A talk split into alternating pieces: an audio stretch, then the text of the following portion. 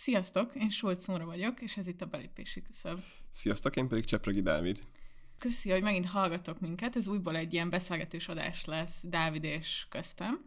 Egy eh, kicsit egy ilyen aktuálpolitikai csavarral, vagy legalábbis most szeretnénk néhány kérdést tisztázni, néhány kérdés, amit ti küldtetek be, azokra válaszolni, tematizálni igazából, hogy így mi van az előválasztással, mi van a politikában, úgyhogy ezt, ezt várhatjátok ma majd így fő témaként. És hogyha tetszik az adás, akkor mindenképpen iratkozzatok fel a Partizán Podcast és YouTube csatornájára, látogassatok el a Facebook oldalra, Partizánira, a belépési küszöbére, csatlakozzatok a Partizán társalgó Facebook csoporthoz, Kövessétek a belépési küszöböt Instagramon is, és az adás leírásában nagyon fontos, hogy megtaláljátok a Partizán Patreon felületéhez a linket. Itt be tudtok szállni az adások finanszírozásába, illetve extra tartalmakat is találtok. Úgyhogy köszi, és kezdjünk is szerintem. Az az ember, aki azt mondja, hogy nincs különbség bal és jobb oldal között, az jobb oldali. Mi nem az ellenzék ellenzéke, hanem az ellenzék lelkiismerete szeretnék lenni. Megint úgy van, hogy olyan ember, aki nem cselekszik, állhat azon az állásponton, hogy az egész társadalom egy elvetendő valami. Amikor a kapitalizmus világbérdő bukására én sem látok rövid távol kilátást. Miért tetszik lábjegyzetelni a saját életét? Miért nem tetszik átélni? Miért csak reflektál?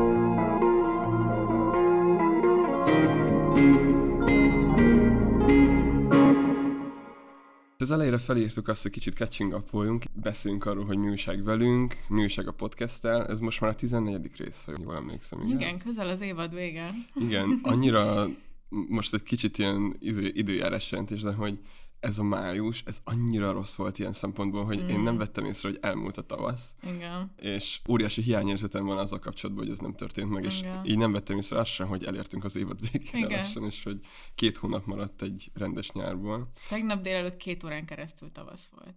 Ah, akkor lehet, hogy pont átaludtam.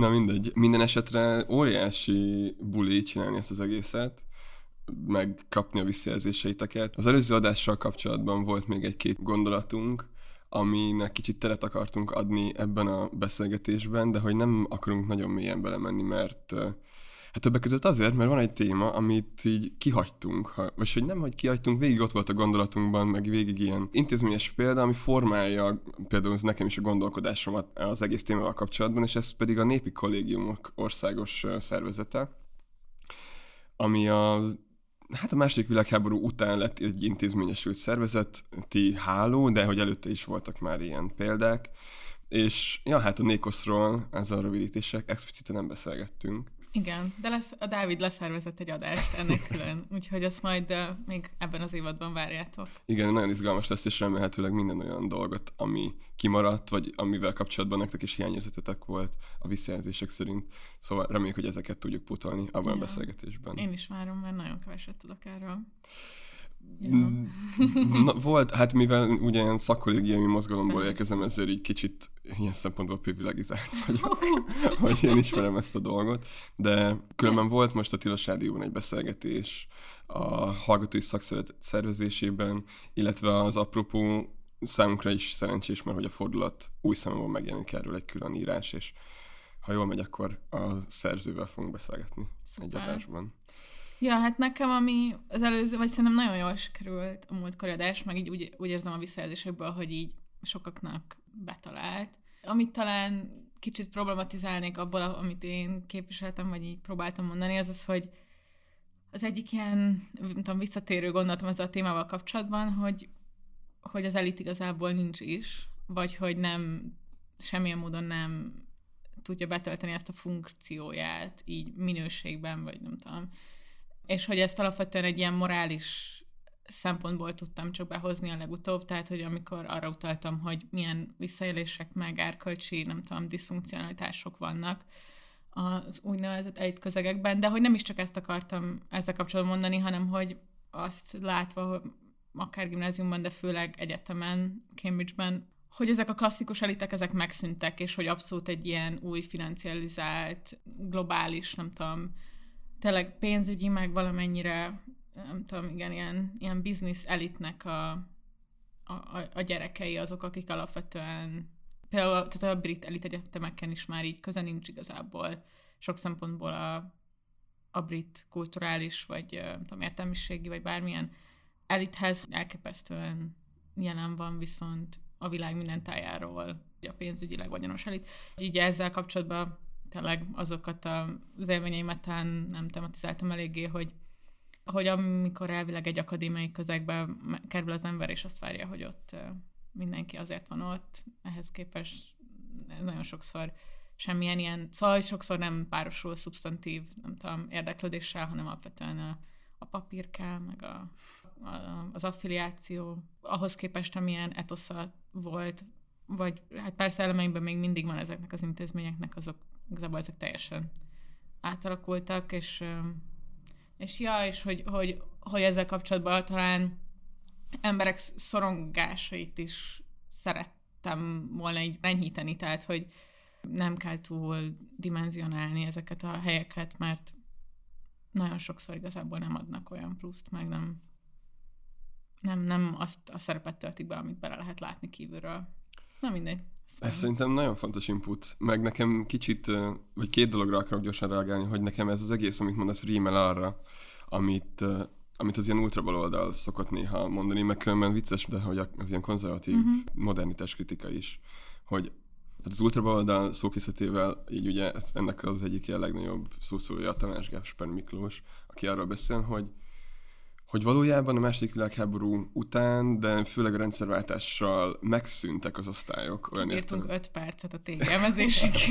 na, ne bocsánat, bocsánat, bocsánat. Na, de hogy ez eskü ide tartozik, és nem csak egy name dropping lett, vagy egy név, név ejtés lett megint, hanem tehát azt mondja, hogy osztály nélküli társadalom van. Viszont van uh, hierarchia, és a hierarchia tetején a tőke van, és a tőkének van gyakorlatilag történelmi formájú ereje, és olyan értelemben polgárság vagy burzsázia, mint ahogy például a marxisták használták a világháború előtt a munkás mozgalom ilyen klasszikus aranykorában, olyan értelemben polgárság már nincsen. Yeah. És elsősorban ennek azok a Hitler, ahogy ő élve például, és a nemzeti szocializmus, ami, ami első számú ellenségként a szociáldemokráciát és a kommunizmus jelölte ki. És ez tök érdekes, mert rímel nem csak erre, hanem arra is, amiről majd később fogunk beszélni, ez pedig a demokratikus intézmények és a képviseletiségnek a mm. kiüresedése. De nem akarok előre futni, mert még azt el akartam mondani, hogy nekem is az előző rész azért volt fontos, hogy a szorongásokat oldjuk ezzel a témával kapcsolatban, az ilyen helyzetekkel kapcsolatban.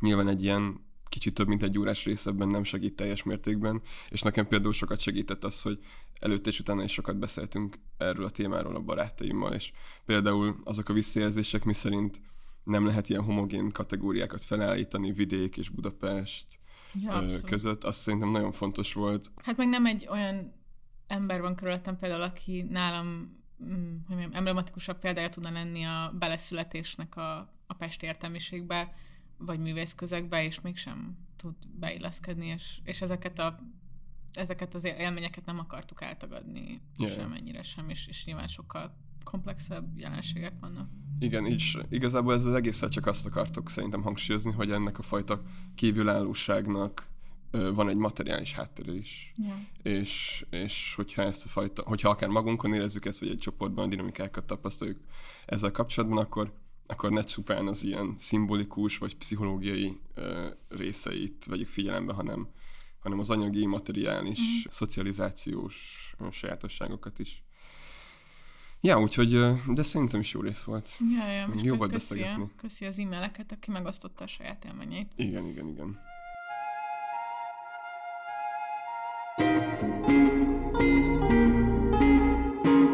Jó, szuper. Most egy nagy, nagy fordulattal menjünk rá a mai témánkra. Ez pedig az aktuál politika. Hát, vagy nem is, most ezt ilyen, utálom ezt a kifejezést kicsit, hogy aktuál politika, nem tudom. De, de nincs jobb nagyon erre. Persze, tudom, tudom. De hát egyrészt szerintem először beszélünk azokról a dolgokról, amiket mi szeretnénk uh, tisztázni. Uh-huh. Itt a, főleg a Dávid, a te életedben volt egy nagy fordulat. nagy esemény, igen. Um, hát úgy láttam a 99 uh, mozgalom.hu-n, hogy egy uh, alapító tagja lettél a ennek a karácsony gergeista dolognak. Kikére magának a karácsony gergeizmus. Bocsánat, vicceltem. Ne arra, úgy, tehát, hogy igen, és hogy szerintem akkor egyrészt kicsit mesélj erről, meg ja, szerintem ja. tisztázzuk mindketten, hogy, hogy miben vagyunk. Néhány hallgatónk számára az sok meglepetést az nem jelent, hogy mindketten a Szikra mozgalomnak vagyunk a tagjai. Ráadásul jelen esetben mindketten elnökségi tagok is vagyunk. Ezzel kapcsolatban igyekeztünk transzparensek lenni a, ez elejétől kezdve, és hát az ilyen pozíciótisztázás előtt akkor elmondom, hogy igen, ott vagyok a 99 mozgalom alapítói között. Tehát alapvetően azért kerültél igen. oda, vagy ugyanide a szikra, hogy mi most, mint elnökségi tagjai ennek a mozgalomnak, dolgozunk egy választási ja, kampányon. Ja, jogos, igen. A budapesti hatos választókerületben van egy jelöltünk, Ámbor András, és hát azt hiszem már ideje volt igen elmondani azt is, hogy uh, itt explicit is, hogy mi ebben involválva vagyunk, főleg most, hogy, hogy Dávid a 99-ben is megjelentél, megnyilatkoztál ezzel kapcsolatban. Egyrészt szerintem azt, hogy hát, hogy nem azért csináljuk ezt a podcastot, hogy ezekbe a politikai tevékenységeinkbe titeket behúzzunk, de nyilvánvalóan azt se szeretnénk letagadni, hogy a gondolataink és a világnézetünk azok, és a cselekedeteink azok összefüggnek.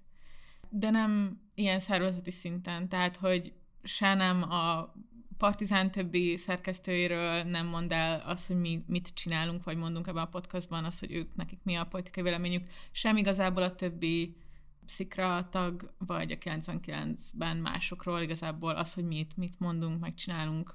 Egyébként ez nem, nem vonhatók le ebből a következtetések. Ja, ja, hát van egyfajta átfedés nyilván a között, hogy, hogy én vagy a Nóra milyen politikai álláspontot képviselünk ezekben a szervezetekben, de hogy ebben a műsorban mi nem a mozgalmak nevében beszélünk, vagy jelenünk meg Igen. összességében, de hogy ezt is igazából többször elmondtuk, hogy van egy hát politika elméleti, politika filozófiai érdeklődési irányunk, Há. valamennyire képzettségünk is, és ezekről szeretünk beszélgetni, és ez a műsor szempontjából a legfontosabb. Uh-huh. De hogy az, azért is volt fontos ez a tisztázás számunkra, mert hogy azért ez mindkettőnk életében egy ilyen óriási szerepet tölt be, hogy mi a szikrának vagyunk a tagjai. Igen, szóval az időnk nagy részét Igen. azért kitölti, és szerettük volna ezt tisztázni felétek. Nyilván, hogyha van még kérdésetek, akkor, akkor írjatok e és válaszolunk. De alapvetően igen, nem is foglalkoztunk eddig nagyon aktuál politikai témákkal itt a műsorban, szóval reméljük, hogy nem érződött úgy, hogy bármit, nem tudom, ez módosította volna a véleményünket dolgokról. Hát meg most szerettük volna, igen, mielőtt beindul nagyon a, az előválasztási kampány ezt tisztázni, de most már igazából az évad végéhez közeledünk, úgyhogy, úgyhogy reméljük, hogy ez így oké okay mindenki felé. Hogyha bármilyen kérdésetek van ezekkel kapcsolatban, akkor nyugodtan Igen. írjatok nekünk. Igen, és akkor szerintem, és hogyha ez így világos, akkor szerintem kicsit azért tényleg Dávid mesélj róla, hogy uh, miért döntöttél úgy, hogy, hogy, hogy ebben így exponálod magad, és mit gondolsz? Alapvetően én úgy gondolom, hogy 2022 egy stratégiailag is fontos választás lesz. Uh-huh. Azért is tartom fontosnak ezt a 99-et, mert úgy gondolom, tehát hogy alapvetően az, hogy részt vegyünk, vagy részt vegyek egy ilyen miniszterelnöki előválasztási kampány gerincét képező, egy ilyen kvázi mozgalmi kezdeményezésben, az így mindössze az, hogy meggyőződésem, hogy ahhoz, hogy nagyobb teret kapjon az antikapitalista és demokratikus szocialista politika, ahhoz először le kell váltani a jelenlegi rezsimet, a nemzeti együttműködés rendszerét. Ez nem jelenti azt, hogy én csak a NER ellenzéke akarok lenni, vagy hogy anti vagyok, hanem ez egy ilyen taktikai, vagy sőt, ez stratégiai lépés, yeah. amit nem lehet kikerülni. Yeah. Most lehetőség van arra, hogy, hogy egy ilyen baloldali alternatíva megjelenjen Magyarországon is különben a választás során. És hogy ebben nyilvánvalóan a Szikra az egy érdekelt szervezet, mivel ha bár nincsen részletes kormányprogramja, és nem is az a cél, de hogy alapvetően az a cél, hogy, egy, hogy a baloldali gondolatnak, a demokratikus szocialista hegemóniának így megágyazzon. Na mindegy, és hogy a 99 mozgalomban én azt gondolom, hogy, és Karácsony Gergő jelöltségében én azt látom, hogy, uh-huh. hogy mhm. erről úgy gondolok, mint hogy, mint hogy egy első lépés ebbe az irányba. Nehéz még amúgy még látni azt, hogy pontosan mi lesz ebből, viszont az már egyértelmű számomra, hogy, hogy egy ilyen újfajta formáció, még hogyha a mozgalom szó annyira nem is leíró a szervezettel vagy a kezdeményezések kapcsolatban, egy ilyen újfajta formáció választhathat arra a mobilizációs problémára, amely nem csak Magyarországon jellemző, hanem az egész nyugati világban. Mm. Hogy azok az ilyen klasszikus demokratikus intézmények, amikről beszélünk mi is sokat, a pártok, szakszervezetek, stb., és amiről majd külön beszélni fogunk most, mert Nurának megjelent egy cikke a témával kapcsolatban, hogy ezek mellett új formákban, új intézményekben kell kísérletezni. Mm. És, és nem, egyszerűen nem gondolom azt, hogy, hogy így van érve arra, hogy egy ilyen lehetőséget kihagyjak.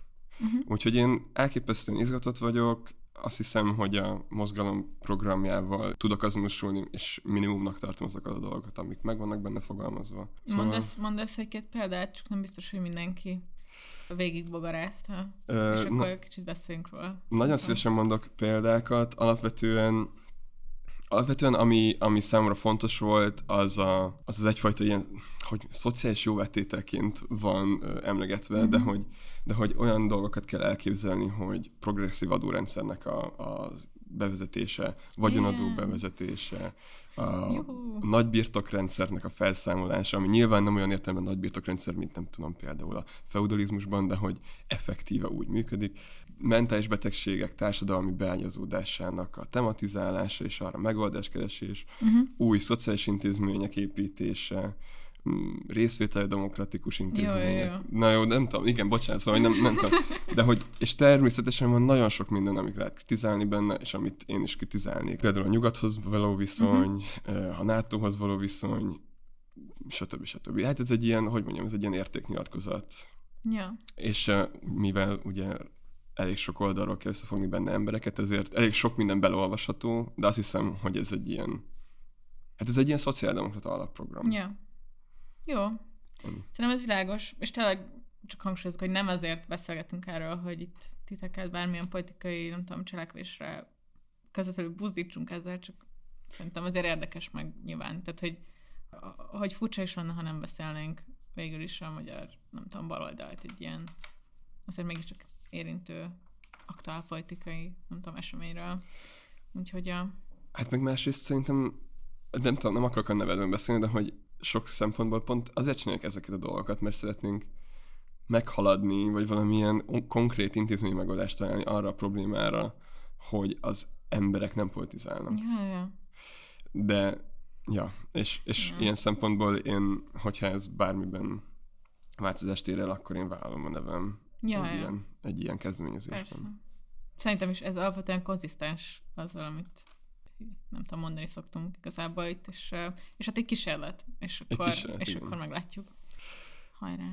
Köszönöm, de hogy amúgy volt egy másik fontos dolog is az utóbbi időben, te írtál egy publikációt. Azt a mindenit. És ilyet már régen csináltál. Nóra. Igen, véleménycikk. Véleménycikk. Véleménycikket? Hát az nem. Jó, publinak szoktuk Publi. ugye becézni az ilyesmi publicisztika után, de hát igen, egy véleménycikket beköltöm az azonnalinak, és nagyon kedvesen megszerkesztették és lehozták. Ezúton is köszönöm.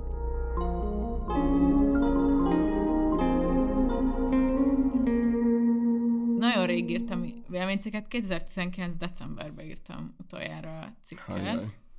ami a rabszolgatörvényes tüntetések első évfordulójára a mércen. Talán azért is, mert nem volt annyira jó élmény cikkeket írni, amiatt, hogy ez ilyen tökre stresszes dolog, hogy Nagyon. Így, hogy így beküldöd, és akkor lehozzák-e, és akkor uh, mit reagálnak az emberek, és főleg azoknál az írásaimnál, amik valamiféle ilyen balos belső dolgokat tematizáltak, nem feltétlenül a legjobb élményeim voltak így a, az utóéletükkel, de hát ja, most kicsit az ilyen egyetemi dolgok, haloga, produktív halogatása életszakaszban vagyok, és akkor... Ezért csinálok politikát is akkor? Mert nem akarod megírni a Nem, turofánkot sütök, publicisztikát írok, és polcokat pácolok. Pácolsz? Hát, pá- nem úgy mondod? Nem tudom. Pác, fát. Páccal kell. Nem pác? Minek Lakozni? La? Jó, Amúgy lazúr, azt, azt hiszem a terminus technicus a lazúr. Ú, erről csinálhatnak majd egy külön részt. azt mondták, hogy azt lásszam. Na mindegy, tehát igen, és akkor az ilyen produktív halogatásnak volt egy része ez a cikk, ami nem egy nagy megfejtése a dolgoknak. Azért szeretnék én így produktív hallgatni, mint ahogy ez a cikk kinéz. Um, hát így ugyanazokat a gondolatokat veszi elő, amit szerintem már itt tőlem sokan hallottatok itt a podcastban, vagy akik így követik, hogy miket gondolok, hogy van egy ilyen empirikus háttere igazából a politika elméleti, meg akár a politikai gyakorlatunknak is, ami alapvetően arról szól, hogy a képviseletiség alapvetően egy elhúzódó több évtizedes krízisben van. Ez az, amit egyébként a, a Papszerd Istvános részben a vége felé is fejtegettünk, tehát hogy megszűntek az ilyen mediációs közvetítő intézmények, mint a szakszervezetek, a pártok, a hobbi körök, az egyház, megszűntek olyan szervező elemeivé, meg, meg tehát a, a társadalmi szövetet már nem, tart, nem tudják összetartani olyan szempontból, hogy alulról fölfelé csatornázzanak érdekeket politikai, nem tudom, értelemben alapvetően. És hogy ezt ebben a válságban azt gondolom, hogy az egy nagyon érdekes szál, hogy amikor megtörténik a rendszerváltás Magyarországon, meg ugye az egész um, posztszovjet térségben, akkorra ez a válság igazából már kibontakozott teljesen nyugaton, miközben a liberális értelmiség a rendszerváltó országokban még egy ilyen ideáltípusával dolgozott ezeknek a nyugati demokráciáknak. Tehát a képviseleti liberális demokráciáknak egy ideáltípusa volt a fejükben, amikor akár a magyar, nem tudom, jogrendszert, politikai rendszert elkezdték kialakítani. És ennek az ideáltípusnak egy fontos eleme a képviseletiség. De hogy az addigra már nem úgy működött, és hogy erre nem volt reflexió. Tehát, hogy amikor van egy ilyen nemzetközi válság a politik, politikai rendszerekben egyébként is, akkor nem sikerült kialakítani egyébként Magyarországon sem képviseletiséget organikusan. Nem, ez nem egy ilyen hibáztatás, meg nem egy izé, hanem ez egy ilyen empirikus, nem tudom, a politikai értelme strukturális meghatározottság. És akkor ebbe az ilyen, hát hű de nagy megfejtésbe próbáltam most akkor felhúzni aktuálisan az előválasztást. És akkor majd, vagy szerintem kicsit beszéljünk erről, hogy te hogy látod ezt a, ezt a strukturális témát, meg igen, amúgy erről érdekel, hogy mit gondolsz, Dávid, és akkor utána meg szerintem majd térjünk rá közvetlenül az előválasztásra, meg hogy annak mi köze ehhez. Hát mikor megismerkedtem ezzel az egész problémakörrel, hogy maga a képviseletiség, mint intézményi beágyazottság az így gyakorlatilag válságban van az utóbbi 30 évben, akkor az nagyon sok minden magyarázat adott ö, olyan problémákkal kapcsolatban, amelyekre nem ismertem addig magyarázatot. Ö, alapvetően ugye nem tudom mi az intézményeket például egyetemen így még úgy tanuljuk, úgy elemezzük, mint hogyha betöltenék azt a funkciót, max így hmm. kevesen vesznek részt, mert nem tudom, mert így unnak elmenni szavazni, vagy ki ja, vannak igen. ebben. De ez, hogy... az, ez, az apo, ez az apátia diskurzus, ez igen, mennyire erős. Igen, ez a politikai apátia, és akkor ezt keressük, és akkor újraolvasjuk az ilyen szociológiai dolgokat, hogy mi az alapvetően, mit jelent maga az apátia, stb. De nem volt sose igazán, vagy nem képviselt olyan magyarázó erőt, mint ez az elemzés, és ilyen szempontból fontos szerintem tényleg, ahogy te is mondod, elemezni Magyarországot külön, meg úgy alapvetően az egész ilyen rendszerváltás dolgot, mert emlékeztetnünk kell magunkat arra, hogy az a liberális demokrácia, amit a rendszerváltó elitek úgy kezeltek, mint egy elérendő cél, az nyugaton éppen válságban van, és pont, Igen. hogy a pont, hogy a kelet-közép-európai poszt államok rendszerváltása adott még egy löketet ennek az egész étosznak, de hát ez nem volt elegendő, nem volt elegendő löket, és amúgy tök érdekes, vannak ilyen írások ezzel kapcsolatban, hogy mennyire ilyen, mennyire gyarmatosító logika szerint történt ez is, hogy, hogy a nyugaton éppen válságban levő elitek azok így eljönnek Kelet-Európába és elmondják, hogy hogy kell amúgy ezt csinálni úgy, hogy a rendszerváltás gyakorlatilag, nem tudom, Lengyelországban is, meg Magyarországon is a helyiek mindenfajta segítség nélkül amúgy így szépen meg tudták csinálni. Na mindegy, ez csak egy ilyen rövid input, Szóval én, én nagyon fontosnak tartom ezt a helyzetelemzést, és enélkül azt hiszem, hogy nehéz bármilyen választ találni arra, hogy mit kell és mit lehet csinálni. Igen. És ez segít abban is, hogy, hogy az előválasztásra, de hogy ezt majd elmondott te úgyis, úgy tekintsünk, mint egy ilyen mobilizációs lehetőség, mm. ami ami feloldhatja ezt a betokosodott társadalmi yeah. szövetet, vagy ez akár újakat, új szöveteket termelhet. Mi az érved a rendszer, mm. vagy a, nem a rendszervetés mellett, azt, azt szerintem van sok, de az előválasztás mellett. Jó, egyrészt szerintem akkor felolvasok most egy hallgatói levelet, jó, jó, és jó. akkor azon keresztül válaszoljunk erre. egy kedves hallgatónk küldte be ezt a kérdést, amit most olvasok. Az előválasztás közelettével és a felerősödő kampányszezonnal kicsit bajban vagyok, hogy kire is szavazzak új baloldaliként. Fontosnak tartom az elektoralizmusban való részvételt, de tisztában vagyok a határaival, nem szeretném kivonni magam az előválasztásból, de kb. minden jelöltből kiábrándultam. Szóval esetleg beszélhetnétek az előválasztásról, reformizmus és forradalmiság kapcsolatáról, ellentétéről. Biztosan sokan vannak hasonló cipőben, már ha nem is olyanban, mint a Marci. Ez sose lehet megindni Badum. Fogtok szavazni az előválasztáson? A 22-es választáson? Miért? Miért nem? Kire szavazzon a veletek, aki veletek szimpatizál? Mi a véleményetek reformizmusról és forradalmiságról, és az akarüli történelmi vitáról? Na jó, erre most mindre... Na ez három percben. erre most mindre biztos nem tudok válaszolni, de azért ez egy tökre, nekem egy ilyen inspiráló kérdés volt abban, hogy megcsináljuk ezt az adást. Igen. Mert valóban nagyon sokszor erre a témára, amit most így fel is hoztunk, hogy ez a képviseletiség válsága, stb. stb. Um, van egy ilyen, nem tudom, tőlünk talán radikálisabb balos, nem tudom, reakció, hogy de hogy miért miért aggódunk a képviseletiség válságán, miközben ez az egész rendszer igazából a, a parlamentáris demokrácia egy ilyen történetileg kifulladt intézmény, ugye például a már emlegetett tégem is következetesen erről Igen. beszél. Kreténizmusnak mm, szokta definiálni a parlamentarizmust. Fúha. Ja nem, ez most uh, nem, jó, nem jó, hogy ez ilyen, okay, nem volt címadó meg, Nem volt meg, de oké, okay, igen, igen. Elhiszem, hogy ez, ez, ez is ideig is elmegy, de hogy um, tehát, hogy nem akarjuk, mi se, hogy úgy hangzozzon, mint hogyha valamiféle ideális, nem tudom, parlamentáris, nem tudom, demokráciát próbálnánk itt uh, aládúcozni um, az előválasztás emlegetésével. Én, amit a cikkben próbálok mondani, az az, hogy, az elő, hogy, a, hogy a képviseletiség válsága adta a táptalajt igazából a Fidesz rendszerének, az Orbán rezsimnek a képítéséhez. És ehhez használom a Körösényi András által is használt ilyen plebisciter demokrácia, vagy plebisciter vezérdemokrácia fogalmát, ami egyébként még Webertől jön, aki már a 20. század elején arról beszélt, hogy a demokrácia válságba kerül annak tömegesedésén keresztül, mindegy.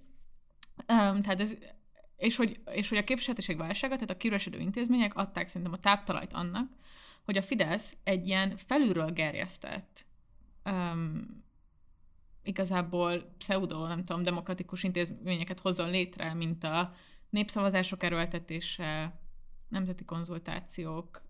Még a polgári körök a 2000-es években. Igen, az, ami szintén alapvetően egy felülről létrehozott ilyen, hát részvétel élményt, meg, meg alapvetően egy ilyen, ezt a közvetítés élményt adta, hogy, hogy itt vannak ezek a közösségek, amik majd fölcsatornázzák a véleményemet a pártba. És hogy volt egy ilyen erősítése a bázisuk, a saját bázisuknak. Tehát, hogy ők megértették, hogy van egy ilyen hiány, és felszívták magukat, majd, amikor hatalomra kerültek, akkor alapvetően ezeket már nem ápolták, hanem ezeket a fölülről alkalmazott eszközöket hozták be, mint a kótanév szavazás, nemzeti konzultáció, amiket mondtam. És hát ez szerintem egy ilyen kulcs eleme tényleg az Orbán rezsim megértésének, és annak, hogy van egy saját politikai logikája, ami ez a fajta legitimitás szerzés, ez az ilyen, ez az ilyen, igen, közvetlen részvételiség használata ilyen arra, hogy önmagukat legitimálják, egyfajta ilyen, nem tudom, napoleonizmusnak is szokták ugye ezt nevezni. Bonapartizmus. Vagy bonapart, ja, bocsánat, akkor azt mondom. Szóval bonapartizmusnak is szokták ezt uh, nevezni, igen. És, és hát azt gondolom, hogy, hogy erre reflektálni kell, amikor az Orbán rendszert mm, próbáljuk megérteni. És nagyon sokan vannak szerintem, akik azt gondolják, hogy az Orbán rendszert úgy lehet legyőzni, hogy hasonlunk hozzá. Tehát, hogy kell egy karizmatikus vezető, és kell valamiféle ilyen közvetlen felhatalmazása annak a karizmatikus vezetőnek. És hogy mondjam, számomra az egy ilyen inspiráló dolog az előválasztásban, hogy nem ezt az utat választotta az ellenzék igazából, hanem belátta, hogy az emberek részvételét és akaratát lehet csatornázni közvetítő intézményeken keresztül, és hogy a képviseletiség az sok szempontból egy erősebb és demokratikusabb nem tudom, hát ilyen akarat csatornázásról szól igazából. És erről ezt próbál mondani a cikkben, hogy az előválasztás amennyiben nem értékes, nem azért értékes, mert az elektoralizmus, vagy a reformizmus, vagy nem tudom, tehát nem valamiféle ilyen nagy történelmi baloldali vitában próbálok ezzel állást foglalni, hanem pusztán az, hogy ez egy érdekes dolog szerintem, hogy a, a plebiscitár részvételiséggel szemben a képviseletiség logikája megjelenik. Ez nem is tudok mit mondani. Nagyon élveztem olvasni ezt a cikket valójában, és örültem, hogy megszületett. Örülnék annak, hogyha amúgy lenne intézményes háttere ennek a részvételiség. Tehát, hogy én azt látom, hogy, ez a, hogy az előválasztás egy, egy csodálatos uh, kísérlet annak, uh-huh. hogy, hogy azt a fajta ilyen részvételiség és képviseletiségnek a, a, a, az ilyen haláltusáját próbálja valahogyan uh-huh. ellensúlyozni és amellett vagyok, vagy hogy én, én azt gondolom, hogy ennek, hogy ahhoz, hogy ezt valójában hosszú távon ezt a problémát meg tudjuk oldani, ahhoz valós intézményi reformokra ja. van szükség. És akkor itt kicsit egy átfordulnék, mert pont... erre még nem akarsz valamit mondani a reformizmus és forradalmi De pont ezt akartam mondani, Bocs. igen. Nem, nem, nem, csak azért, hogy itt át is fordulnék erre a dilemmára. Mert hogy egyrészt azért, mert hogy szerintem azt, amit Úgyhogy én nekem ehhez a, a konkrét előválasztási dolgokhoz több hozzászólni valami nem nagyon van. Én, alap, én alapvetően egyetértek a Nórával ezzel kapcsolatban, de a reformizmus és forradalmiság kérdés az mindig is elgyönyörködtetett. És jó, hogy mondtad, hogy történelmi dilemma, mert hogy ez egy történelmi dilemma, ez egy konkrét szituációban merült fel elsősorban ugye az első világháború előtt, és közvetlenül azután. És ilyen értelemben ma nehéz beszélni erről a két szóról, anélkül, hogy amúgy magukat a szavakat, a reformizmus és a forradalmiságot elemeznénk külön, hiszen hogyha például manapság így azzal vádolnának, hogy hát az előválasztása részt venni, ez reformizmus, az így kicsit, arra egy kicsit csak azt mondom, hogy nem nagyon van, volt, de nem mi döntöttünk így. A reformizmus Igen. és forradalmiság dilemma az tőlünk függetlenül száz éve el lett döntve. A szituációban lévő embereknek sem volt bizonyos értelemben igazából agenciája, vagy hatása arra, hogy így mik lesznek a válaszok erre a dilemmára, de hogy Igen. csak hogy kicsit szétszedjem, hogy a forradalmiság számomra nem egyfajta ilyen, ugye van, erre, van ez a szakkifejezés, hogy insurrekcionizmus, ez a, ez a felkelés, vagy mi lehet erre a magyar? Uh-huh. Szóval hogy én, számomra nem azt jelenti, hogy akkor majd egy, jönnek a tömegek, és a barikádokon majd így valahogy megdöntik a kapitalizmust, mert hogy nem nagyon lehet megtalálni már a téli palotát, hogy ezzel a, az ilyen bolsevik történelmi kifejezéssel uh-huh. érjek, hanem egyfajta ilyen egyfajta gyökeres átalakítását jelenti a fennálló társadalmi rendszernek, aminek az egyik ilyen alapmotívuma maga a termelési rendszer és a, és a, a tőke logika. Én ezt a járdilemmának tartom ilyen értelemben, hiszen, hiszen nem látom azt, hogy, hogy egyik pillanatra a másikra meg tudna változni a fennálló. Itt hosszú építkezésről van szó. És ebben az építkezésben különböző eszközöket és különböző stratégiákat kell alkalmazni, sokszor egymás mellett párhuzamosan, akár egymásnak ellentmondóan, vagy így elsőre úgy tűnhet, hogy ezek ellentmondóak. Ja. És ezek közül, az eszközök közül, a, ahogy, ahogy az e is említi, az elektoralizmus, vagy a az ilyen választásokon való részvétel, az csak az egyik eszköz. Igen. Egy olyan eszköz, amiben mi például nagyon sok energiát teszünk, de hogy önmagában természetesen nem elég. Tehát, hogy hogy mondjam, ez nem... Meg ez nem egy normatív... Persze. Tehát ez nem arról van szó, hogy úgy értem, hogy nem normatív, tehát hogy nem arról van szó, hogy van egy ideál elméletünk, yeah, yeah. ami alapján azt gondoljuk, hogy a helyes baloldali cselekedet minden egyes esetben a választásokon való részvétel. Tehát csak attól, Igen. mert most mi például ezeket gondoljuk az előválasztásról, az nem azt jelenti, hogy minden egyes választásról ezt gondoljuk, vagy hogy alapvetően azt gondoljuk, hogy a baloldali stratégia akkor helyes, hogyha részt vesz minden egyes esetben az elérhető intézményes formákban.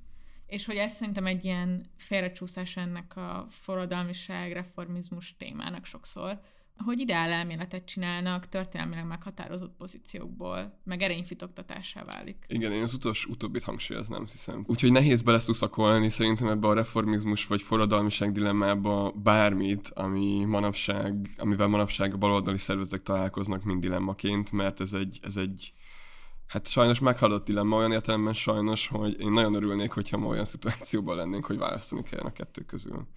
De úgy érzem, hogy nem ilyen szituációban vagyunk. És ezzel lehet vitatkozni, és szívesen, vagy én szívesen olvasnám például az inputjaitokat Ja. ezzel kapcsolatban.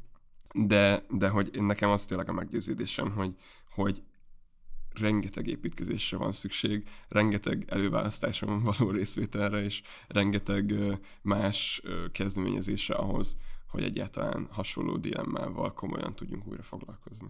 Igen. Hát meg szerintem az az ilyen tényleg politika felfogás, amiben vagyunk szerintem mindketten, az, az, hogy nem tudjuk, hogy miből mi lesz.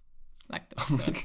Tehát, hogy az is szerintem sokan, tehát, hogy nem kell ilyen na- nagyon nagy, mindig ilyen nagyon nagy stratégiai elképzeléseket belelátni minden egyes ilyen dolog köré, hanem én nem, tehát, hogy pontosan ne, van most megírtam ezt a cikket, hogy szerintem érdekes dolog, hogy a képviseletiség erősödik, és hogy mit tudom én, de hogy, hogy mondjam, lehet, egy év múlva rájövök, hogy nem, és hogy valójában pont, hogy a végül egy, egy nagyon hasonló ellenzéket termel ki magából a pártrendszerünk, mint amilyen az Orbánék voltak. Szóval, hogy ezek nem tudom igazából, yeah. hogy mi lesz. Ezek ilyen értelmezések, vagy interpretációk, amik, amik éppen akkor vannak, amik alapján kipróbálunk dolgokat mentálisan, meg cselekvésben, és akkor lássuk meg. És szerintem az az ilyen, az a fajta ilyen, nem tudom, igen, belátás, hogy, hogy nem korrumpálódik valaki örök életére attól, hogy kipróbál dolgokat. És hogy ezt a fajta ilyen párt, meg, meg intézményes politika ellenességet akár ugye, nem tudom, rendszerkritikus oldalon próbáljuk végül is tematizálni, meg, meg má- mást kipróbálni. Mert hogy ez volt most gyakorlatilag évtizedekig azért egy, egy ilyen erős vélemény, ha nem is, ha nem is az egyetlen, és nyilván mások is csináltak, akik magukat marxistának, rendszerkritikusnak mondanák pártmunkát, és nem feltétlenül sült el jól, ezt csak próbáljuk megint csak letagadni. De hogy most egy másik helyzet van. Mert hogy Ja. minden egyes nap egy másik helyzet van a politikában igazából. Szerintem, ami, amit talán így érdemes elmondani, az az, hogy én például minden döntés előtt hogy azt mérlegelem, hogy ez a döntés elősegíti azt, hogy növelje a terét az antikapitalista és demokratikus szocialista Igen. politikának. Igen. És hogyha az a válaszomra, hogy igen, akkor, Igen. akkor elég sok energiát teszek bele. Igen.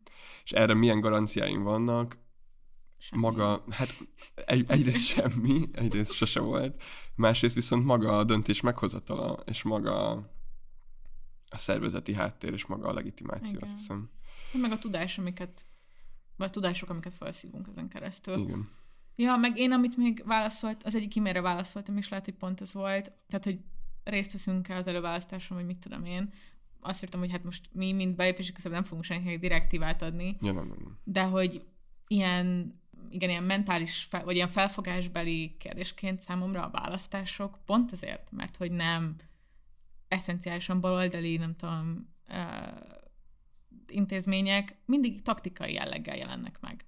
És ami nekem egy ilyen tényleg visszatérő irritációm, azok a balosok, vagy hát igen, balosok, na jó, bocsánat, tehát, hogy, a, tehát, hogy na, egy visszatérő irritációm az a rendszerkritikusként ábrázolt álláspont, miszerint taktikai szavazássá silányítani a szavazást, az valamiféle ilyen valamiféle ilyen morális értelemben kiüresíti a választás aktusát.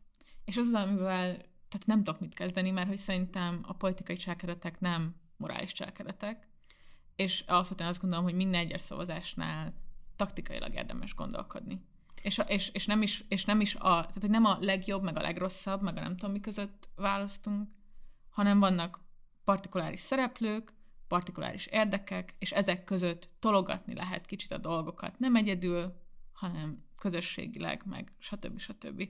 És hogy én, hogyha ilyen tényleg, és ez nem direktíva, meg semmi, hanem egy ilyen felfogás a politikáról, ami számomra meghatározó lesz a következő egy évben, az ez, hogy hogyan lehet kicsiket tologatni, hogyan lehet taktikailag igen, a rendszerkritikát meg a baloldalt erősíteni a megadott keretek között, mert nem mi választjuk. Igen. Ugye ezt már Marx is mondta, hogy az emberek maguk csinálják a történelmüket, de nem szabadon, vagy a nem az általuk választott keretek között. És ez, hogy mondjam, persze nincsenek történelmileg átívelő ez, ez el, absztrakt igazságok feltétlenül a marxi gondolkodásban, vagy pont, hogy ezt próbálja meghaladni, de ha valami szerintem ilyen, hogy tudjuk vinni magunkkal, az ez. Ja, én csak azt akartam kiemelni, hogy a taktikai szavazás illetve a szavazás normatív lényegének az elválása az az utóbbi 11 évben azt hiszem elég erősen felértékelődött. Szóval hogy ebben például nekünk volt vitánk, emlékszem, hogy én két igen? éve, én, igen, én két éve én az ultrabalódi álláspontot képviseltem, hogy vagy nem is veszek részt uh-huh. ugye a, a választáson, vagy a számomra legszimpatikusabb jelölti szavazók, akikvel tudok azonosulni, és akit, akit politikailag, de itt ugye nyilván normatíve magasra tartok. És ugye a NER alatt a taktikai választásnak az elsődlegessége azért merül fel, mert egy olyan politikai centrummal vagyunk, vagy nézünk szembe, amelyet csak így lehet vagy hogy ugye elég sokáig tartott ez a belátás, de hogy rájöttünk arra, hogy csak így lehet mm. valami. Ja, én nem, én nem ezt gondolom. Én azt gondolom, szóval én nem a NER miatt gondolok taktikaiként, szóval szerintem minden egyes esetben uh-huh. aként érdemes gondolni rá. Nem az önkifejezésed egy módja. Ez nem, tehát ez nem olyan, hogy piros ruhát veszel föl, vagy feketét, melyik tetszik jobban. Ezek nem esztétikai, meg nem erkölcsi választások kellene, hogy legyenek, hanem politikai döntések. Ja, de hogy szerintem nem feltétlenül lehet elválasztani a kettőt. Tehát ideális esetben, hogyha például a baloldalnak esélye van arra, hogy választást nyerjen, akkor, akkor nyilván esztétikai, morális és politikai szempontból is rá fogok szavazni. Uh-huh. Érted? Szóval, hogy, és, és persze erre rá lehet húzni azt, hogy taktika, mert nyilván taktika, de hogy a taktika ezzel, ezzel, ezzel kapcsolatban az én érdekérvényesítésem. Tehát, hogy az az ideális eset, hogyha az érdek és az erény egybeesik. Tehát, hogy átfedésben van egymással. És ilyen van? Hát én mindennel azon leszek, hogy legyen. Hát ez az. Igen. Igen, de ez nem, nem tehát, hogy mondjam, csak azért, mert épp nincs. Ja, ja, ja. És a legtöbbeknek Magyarországon, ugye ezt mutatják a párt nélküliek, a bizonytalanok számai. A legtöbb embernek nincsen olyan opció, amivel azonosulni tud esztétikailag, erkölcsileg, de ez nem jelenti azt, hogy nincs is már értelme. Ja, igen, ebben egyetértünk. Igen, ja. igen, igen. És ez nem a NER-től függ, mert ez más ország, tehát hogy nálunk e, bizonyos ezért szempontok szerint jobban működő politikai rendszerekben is így van. Ja, ja, szerintem ebben, ebben nincs vita köztünk. Azon gondolkoztam még az utóbbi időben, hogy milyen durva az, hogy, hogy az előválasztáson megtapasztaltam az uh-huh. a mhm. fajta ilyen hát ilyen plurális demokrácia, plurális versengés, a demokratikus verseny ilyen etosza, ami, amiből gyakorlatilag kimaradtak azok, akik 2010 után szereztek választójogot. Hát kvázi. Nem akarom, nem akarom idealizálni. döntik el, hogy mik a feltételei, meg mit ja, ja, de hogy, kvázi. De hogy, de hogy itt értéke van annak, hogy most a, az ellenzéki pártok közül melyikre szavazok egy adott körzetben. Persze. Míg, nem tudom, 14-ben, 18-ban ezt a, ez, az szavazatomnak az értéke az bizonyos értelemben így elveszett, főleg, hogyha olyan, olyan körzetben lakik valaki, ahol így egyértelmű volt a, a, a Fidesz-KDNP túlsúly. Ja. És nem akarom idealizálni azért nyilván ezt az ilyen plurális demokráciát, mint etosz, meg mit tudom én, de hogy azért mégis egy olyan fajta tapasztalás, ami nem adatott meg szerintem elég sokunknak. Mm. És hogy például belegondolni abba, hogy mi van, hogy Orbán Viktor nem lesz a miniszterelnök. Annyira durván magasan van emelve az ő személy, és annyira olyan, mint a, nem tudom, második Erzsébetből, mikor így a megszűnik a szem, című filmből, akkor megszűnik a személyiség, hirtelen magasra emelődik egyfajta ilyen leviatánként a közösség felett. De mindegy, úristen. De hogy, a, hogy, hogy Orbán Viktorra nehéz úgy gondolni, mint egy magánember. És nehéz Azért, hogy mondjam, én Hopsi leviatánként se gondolok rá. Tehát, hogy ha valamit elbaszott az elmúlt egy évben, meg Túl... az elmúlt tíz évben. Azok az alap, mint hogy az emberek biztonságát és... Ja, hát persze. Nyilv... Ja, nem, nem, nem. Olyan értelme, csak ilyen szimbolikusan. Ja, ja, ja. Tehát, hogy ő, ő, úgy van, mm, nyilván úgy van felépítve, mint az, aki Csak ezt nagyon, nagyon, utálom, mikor a Hobbes ilyen Leviatán izé, arra van használva, hogy igazából diktátorokat ja, írjunk, ja. Vagy érted, ilyen erős kezű vezetőket írjunk le vele, mert hogy nem erről szól. Ja, igen, igen. igen. Ez jogos, jogos. Bocsánat. De hogy én csak ilyen Ezek szimbolikus... ilyen politikámeti beragadásra. Teljesen jogos. De yeah. nem, csak arra gondoltam, hogy ilyen szimbolikus értelmetileg ő az, aki egy személyben összefogja a nemzetet, Igen. és nem tudom, és, és hogy ilyen szempontból rám nyilván hatással volt ez, hogy mármint hogy a képzelő erőmre, hogy, ja. hogy, hogy, Hát ez a vezér része, igen, a vezér, a vezérdemokrácia.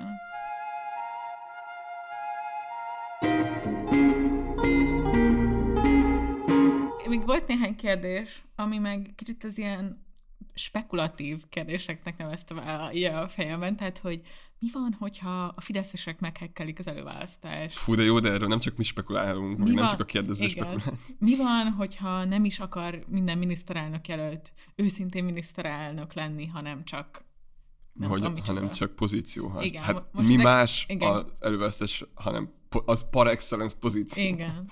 Jó, bocs, bocs. Ne, ne, igen, és csak, hogy, hogy, hogy e, szerintem már érződik, hogy mi, amikor az előválasztásról gondolkodunk, akkor kevésbé az ilyen, nem tudom, ilyen bulvár spekulálásban vagyunk, de szerintem akkor erre reagáljunk, hogyha gondolod, Dávid, hogy mert azért ez mégis úgy tűnik, hogy több hallgatónkat érdekli, hogy mi van, ha. Igen, amúgy ez az ilyen aktuál politizálásnak Igen. a lényege, amivel én nagyon nehezen tudok mit kezdeni.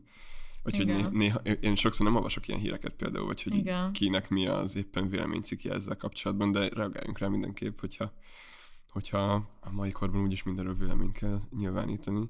Nem kell, nem muszáj podcastot csinálni. Amúgy igen, ez elég nagy paradoxon, hogy nincs, nincs csomó mindenről véleményem, és én csak podcast. Na de, az első az igen, az az volt, hogy... Mi van, ha meghekkelik? Fú, na erről volt a Mérő Lászlónak egy cikkje a Telexen, ami a mai, őszintén nem értek, hogy az így ki szerint ne. volt jó ötlet lehozni. Ez a százezer Fideszes el tudja dönteni azt, hogy az előválasztáson kik nyernek. És hogy erre a mérőnek az volt a megoldása, hogy legyen nyilvános az előválasztáson résztvevő embereknek a neve. Nagy ötlet. És így én ezt így értem, hogy ő egy ilyen matematikus, meg így erre van matematikai esély, hogy az megtörténjen, hogy százezer Fideszes, aki amúgy a cikkben úgy van, tehát ilyen dehumanizált emberként van feltüntetve. Szóval, hogy ezek az emberek így meghekelik, de hogy így valós esélyt én erre annyira nem látok, hogy ez elmondhatatlan. És erre az ilyen megoldási javaslatom, hogy legyen nyilvános, hogy is mondtad, hogy tehát mindegy, szóval, hogy... Te mondtad, hogy, hogy, ja igen, ez nekem, jó, most nyilván egy ilyen, izé, megint egy olyan párhuzam, amivel majd meg fognak kevezni, de hogy ez az ilyen horti korszakbeli, ilyen betlenista, nyilvános vidéki szavazásokra emlékeztet, ja. ami nyilván, hogy pont azért lett létrehozva, mert hogyha nyilvánosan szavaznak az emberek, akkor úgy fognak szavazni, ahogy a helyi, nem tudom, Igen. csoportdinamikák, helyi uh, fentről lenyomott érdekek kíván, megkívánják. Hát meg, hogy értem azt, hogy a, más helyeken, ahol előválasztás van, tehát az amerikai primaries, ott így van a pártagság alapján lehet ja, ugye ja. nagyon sok, a legtöbb államban részt venni, és hogy mi ugye ennél most szélesebb körű dolgot szervezünk Magyarországon, vagy nem mi, hanem úgy értem, hogy most mindjárt tágon értelmezett politikai közösségünk, Hát erre egy válasz maga a 99 igen, mozgalom is, persze. Igen, igen. Tehát, hogy nem tudunk a pártagságok alapján nem lehet, mert ez nagyon kevés ember dönteni igazából, és nem egy elegen. Pont ezt a képviseleti jellegét elvenni igazából bizonyos szempontból.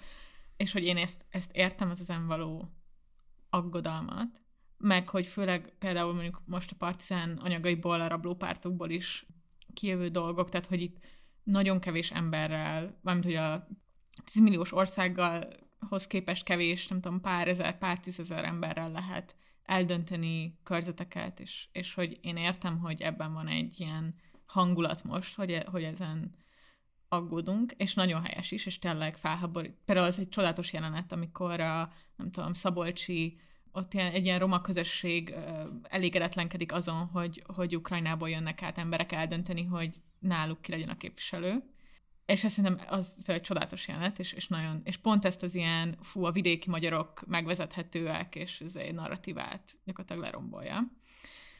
Tehát, hogy értem, hogy van ez egy aggodalom, hogy kevés ember is tud, és hogy a Fidesz ebben tud mozgósítani, és pénzt használni, és minden, stb. meg megfélemlíteni, de hogy bizonyos szempontból, hogyha ráállunk erre kicsit ilyen paranoid gondolkodásra, azzal elvesztjük szerintem a fókuszt az igazán jelentőség teljes részéről ennek a, nem tudom, eseménynek. Ja, hát folyamatnak. Szerintem a paranoiát muszáj egyszerűen nem lehet túl hangsúlyozni. Tehát számomra ez egy ilyen full lázálom volt, bevallom őszintén. Ja. Meg így még úgy is így kicsit degradálnak éreztem, hogy így nem szimpatizálnak a fidesz hogy a fideszeseket egyfajta ilyen katonaként, vagy egy ilyen megvezetett, pont az ilyen ja. vid- megvezetett vidékiekként tartják számon. Másrészt persze a Szabolcsi rablópártok esete az egy nagyon fontos és nagyon érdekes dolog, de hogy ez több év szervezése, Igen. és rengeteg pénzbe került, ez pedig egyszerűen szerintem kivitelezhetetlen. Ja. És hogy, Meg fókuszáljunk már arra, hogy minél több ellenzéki menjen el. hát igen, meg hogy, meg hogy legyen minden, minél több faluban, nem tudom, sátor, Sátor, ahol szavazni lehet, és tehát, hogy, hogy én, hogyha nem tudom, egy, egy általános ilyen politika felé érdeklődő ellenzéki, nem tudom, szimpatizáns lennék, aki még így nem involválódott ezekbe a dolgokba sehogy, akkor inkább ebbe csatornáznám az energiáimat, mint hogy szorongjak azon, hogy mit csinál ebben a Fidesz. Ja. Nem. Hát meg másrészt az egész narratíva az, ugye az, az, az a kiinduló pont, hogy itthon szar, a nyugaton jó. Ja. És, és ez például, ez, ez amúgy nem így van, hogy nyugaton, a, ezeken a primary is vannak, tudom, betolakodók, mit tudom én, ugye az, az, az, az egésznek a, izé, az a kép, hogy a, nem megyünk el ismeretlen ember lagziára. Mert nyugaton nem mennek el ismeretlen ember lagziára, de Magyarországon elmennek. Ö, Micsoda? És hogy akkor őket Ezt hogy... nem értem. Hát, hogy ez, ez a, hogy, a, hogy, a, hogy a lagzi az olyan, az előválasztás a lagzi. Ezt most a mérő mondja, vagy? Ezt a mérő írja a cikkben. Jó, bocsánat, ez nem, a... a... jó, Ja, nem, nem, bocsánat, nem, nem, én a nem. második bekezdésig jutottam, ne arra ugye. Nem hagyták ki sok mindent. Vagy így, Too long didn't én nem akarom az ő Nem, munkásságát, nem személyiségét. Hogy mi? Semmit vicceltem. Szóval nem a munkásságet, meg személyiséget akarom elvitatni, hanem csak ezt a konkrét cikket, hogy ez szerintem Ja. nagyon... Szóval, hogy politikáról szól, de hogy így semmi politikai értelmezés Persze, hát meg ilyenek vannak, szóval, hogy Amerikában is, hogy nem tudom, a terem melyik sarkában állnak többen, Ja, igen, igen. szavazások vannak, meg, Igen. meg Konkrét Angliában is. Melyik, igen, mit igen tudom mi, ki, mi, mi, a hangosabb álláspont? Tehát, Igen, hogy, szóval hagyjuk már. Vagy, hogy e- sokkal hekkelhetőbb dolgok is vannak, mint az, ami az előválasztás lesz, ahol ha online vagy, akkor be kell mutatnod a ö, és Személyigazít, egy, konkrétan egy másik embernek mutatod meg majd egy önkéntesnek a személyidet, öm, vagy helyben is nyilván leellenőrzik. Öm, Erről is volt a Hajdú Gergő beszélt a Partizánnak még Igen. hónapokkal ezelőtt, szóval semmi, ennyi igazából, hogy értjük, hogy ez miért izgat így többeket, meg tudom, hogy ez ilyen, nem tudom, sikamlós, izgalmas, kicsit ilyen úgy érezzük, hogy fú, nagyon taktikusan gondolkodunk politikáról, amikor ilyenekbe belemegyünk, de azt hiszem, hogy igen, talán nem ez a legizgalmasabb. Nem, nem. Ja. Na menjünk még tovább spekulatív dolgokkal kapcsolatban. Mit gondoltok, mi az egyes miniszterelnök jelöltek és jelölszervezetek valódi politikai célja? Például Dobrev Klára komolyan miniszterelnök akar lenni, vagy csak pozícióharc? Hát- én nem, nem tudjuk, hogy mi van Dobrev Kál fejében. Nem, saj, sajnos Nem, nem. is érdekel. Nem mondta a Gyurcsány, amikor beszélgettünk minden reggel, ugye? Nem, hát, bármint, bocs, de a, a DK, az egy, most nem tudom, hogy hány százalékon álló párt, de hogy ilyen 10 plusz. Uh-huh. Tehát, hogy azt kell, még az új, mi ez? Új világ néppárt is miniszterelnök jelöltet ad ki. Még az MZP is elindul miniszterelnök jelöltként, aki mögött valójában nincsen egy ilyen mérvadó mozgalom. Szóval, hogy egy 10 plusz százalékos pártként az előválasztáson elinduló miniszterelnök jelöltként az nem, hogy pozícióharc, hanem kötelező. Igen, Tehát, tehát ez, a, meg a, a tagságod és a szimpatizánsaid, Igen.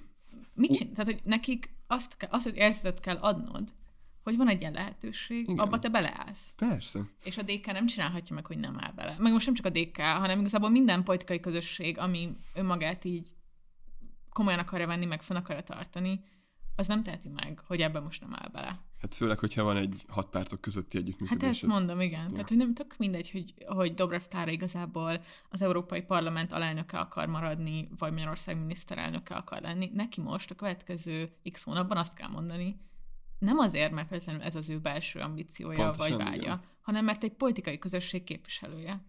És ezeknek ez a logikája. Ez a képviseletiség önmaga, hogy így bizonyos szempontból a saját agenciád az, az véges. Igen. Tehát, hogy te, te cselekvője vagy több száz, több ezer, több tízezer embernek. Igen.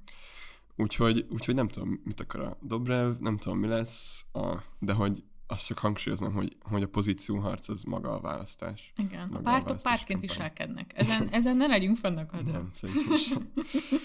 Szerintetek mit kéne Karácsony Gergőnek csinálnia ahhoz a következő egy évben, hogy az elmúlt tíz év ellenzéki politizálását meghaladva érdemi kihívója legyen a Fidesznek? Ezt be van nem teljesen értem. Én sem teljesen értem. Szerintem azt, amit csinál, Vagy hogy az, hát, hát szerintem így... Meg e- kell nyerni az előválasztást. Egyrészt. Akkor lesz az, a Fidesz érdemi igen.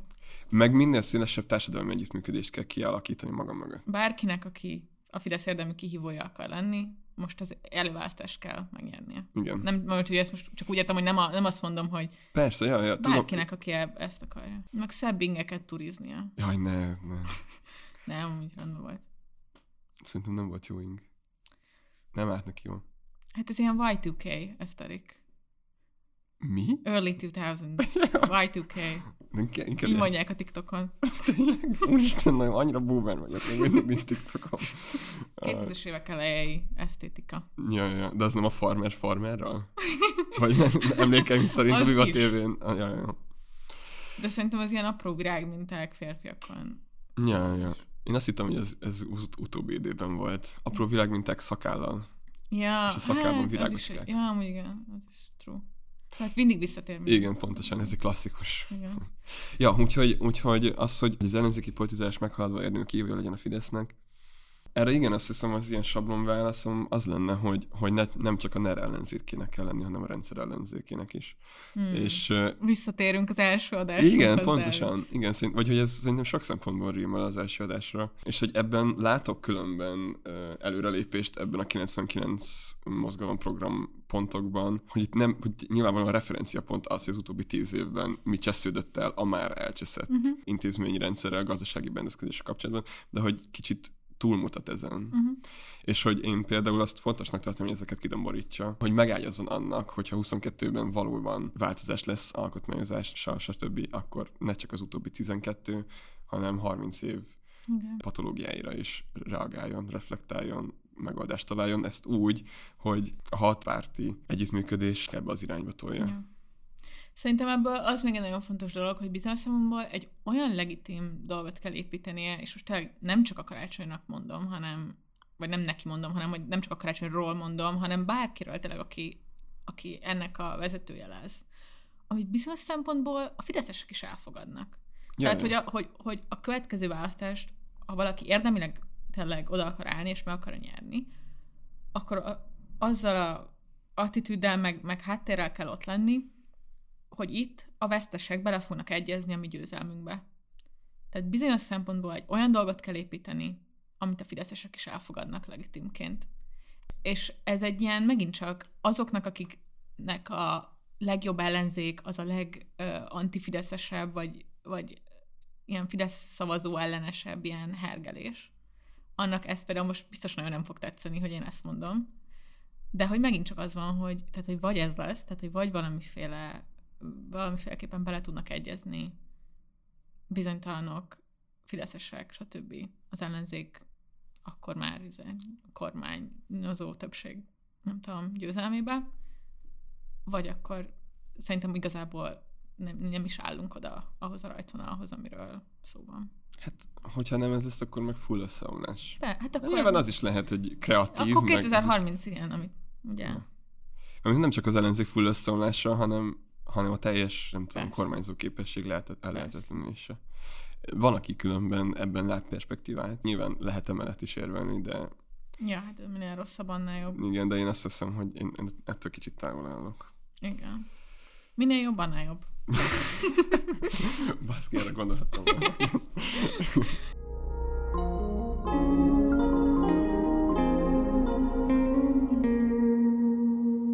Reméljük, hogy ezzel válaszoltunk a ti égető kérdésétekre, és hogy tisztázni tudtunk olyan dolgokat, amik velünk kapcsolatban felmerülhettek. Tényleg csak azért is, mert tudjuk, hogy sokan látták a, nem tudom, nevünket így megjelenni a Partizánon, meg a belépési küszöbön kívüli dolgokban mostanában, úgyhogy akkor reméljük, hogy ezt tisztáztuk. Reméljük, hogy válaszoltunk az előválasztással kapcsolatos kérdésétekre. Most ez egy ilyen aktuálpolitikásabb adás, írjatok, hogy hogy tetszett. Az évadban még két vagy három részünk várható, ezekről is majd a közösségi média felületeinken kommunikálunk veletek, továbbra is várjuk az e-mailjegyeket a belépési küszöb gmail.com címen. Az adás leírásában linkeljük a, az általunk érdekesnek tartott tartalmakat, mint ö, mindig, vagy hát ahogy így szoktuk, Igen, vagy igen. És ha tetszett ez az adás, és ha tetszik a többi partizánus tartom. Lehetőséges szerint támogasd a Partizánt a Patreon felületen, aminek a linkjét szintén megtalálod a leírásban. Igen. Küldjetek nekünk zenéket, Mi? nem tudom. Én szeretném, hogyha a hallgatóink zenéket küldenének. Amúgy igen, basszus, mostában nagyon egyforma dolgokat hallgatok, és, és igen, ny- kell az új playlist a nyárra, meg itt a Gemini Season, a, Mi? hát az ikrek. Az egy külön season? Ez ilyen hat, ez nem, ilyen... ez a horoszkópok szerint a seasonok, tehát hogy van... Ah, ez is ilyen Úristen. internet dolog, érted? Szóval, hogy, Most, bár azért az internetet ismerem. tehát, hogy it's Gemini season, tehát hogy Ah. most van a horoszkópok szerint az ikrek időszaka, ami az én seasonem, mert ilyenkor van a születésnapom, úgyhogy uh, küldjetek zenéket. ja, ja, ja. Nekem is Ilyenkor ez az, ez, a, ez egy, nekem egy ilyen fontos, ez egy motivációs időszak szokott lenni, meg amikor próbálok ilyeneket, hogy ez jó ötlet. Na, akkor reméljük, Küldjetek izgi dolgokat igen, nekünk. találunk jó háttérzenét Mit olvassunk, mit hallgassunk. Mit nézünk? Mit azt- együnk? Azért mostanában kicsit lejöttem a dolgok nézéséről, amire kicsit büszke vagyok egyébként. Ja, hát nekem nem volt rá nagyon időm. Lejöttem Hát a igen. dolgok olvasásáról is, ha már itt tartunk. Lejöttem a sportról, szóval, hogy Nem igaz, múltkor futottál, és a mrázágostan futott veled szemben. igen, ez már egy motiváló tényező, hogy még egyszer kimenjek futni, ki tudja ki fut. Hát ez, amúgy, egyébként én is azóta ezen gondolkodom, hogy most már tényleg el kéne menni futni.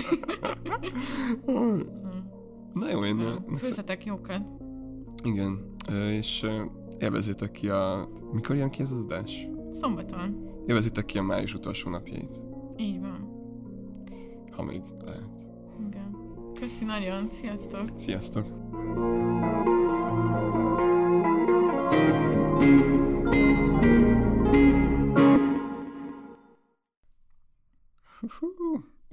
Forradalom, reformizmus, ez külön tetszik amúgy. Hát, Mert arról szól egy-két kérdés. Ja, nem, nem, az tényleg jó. Bernstein, Luxemburg, non-reformist reforms. Bocs. Szerintem most se tartsunk erről ki- ki- kis előadást, de majd egyszer.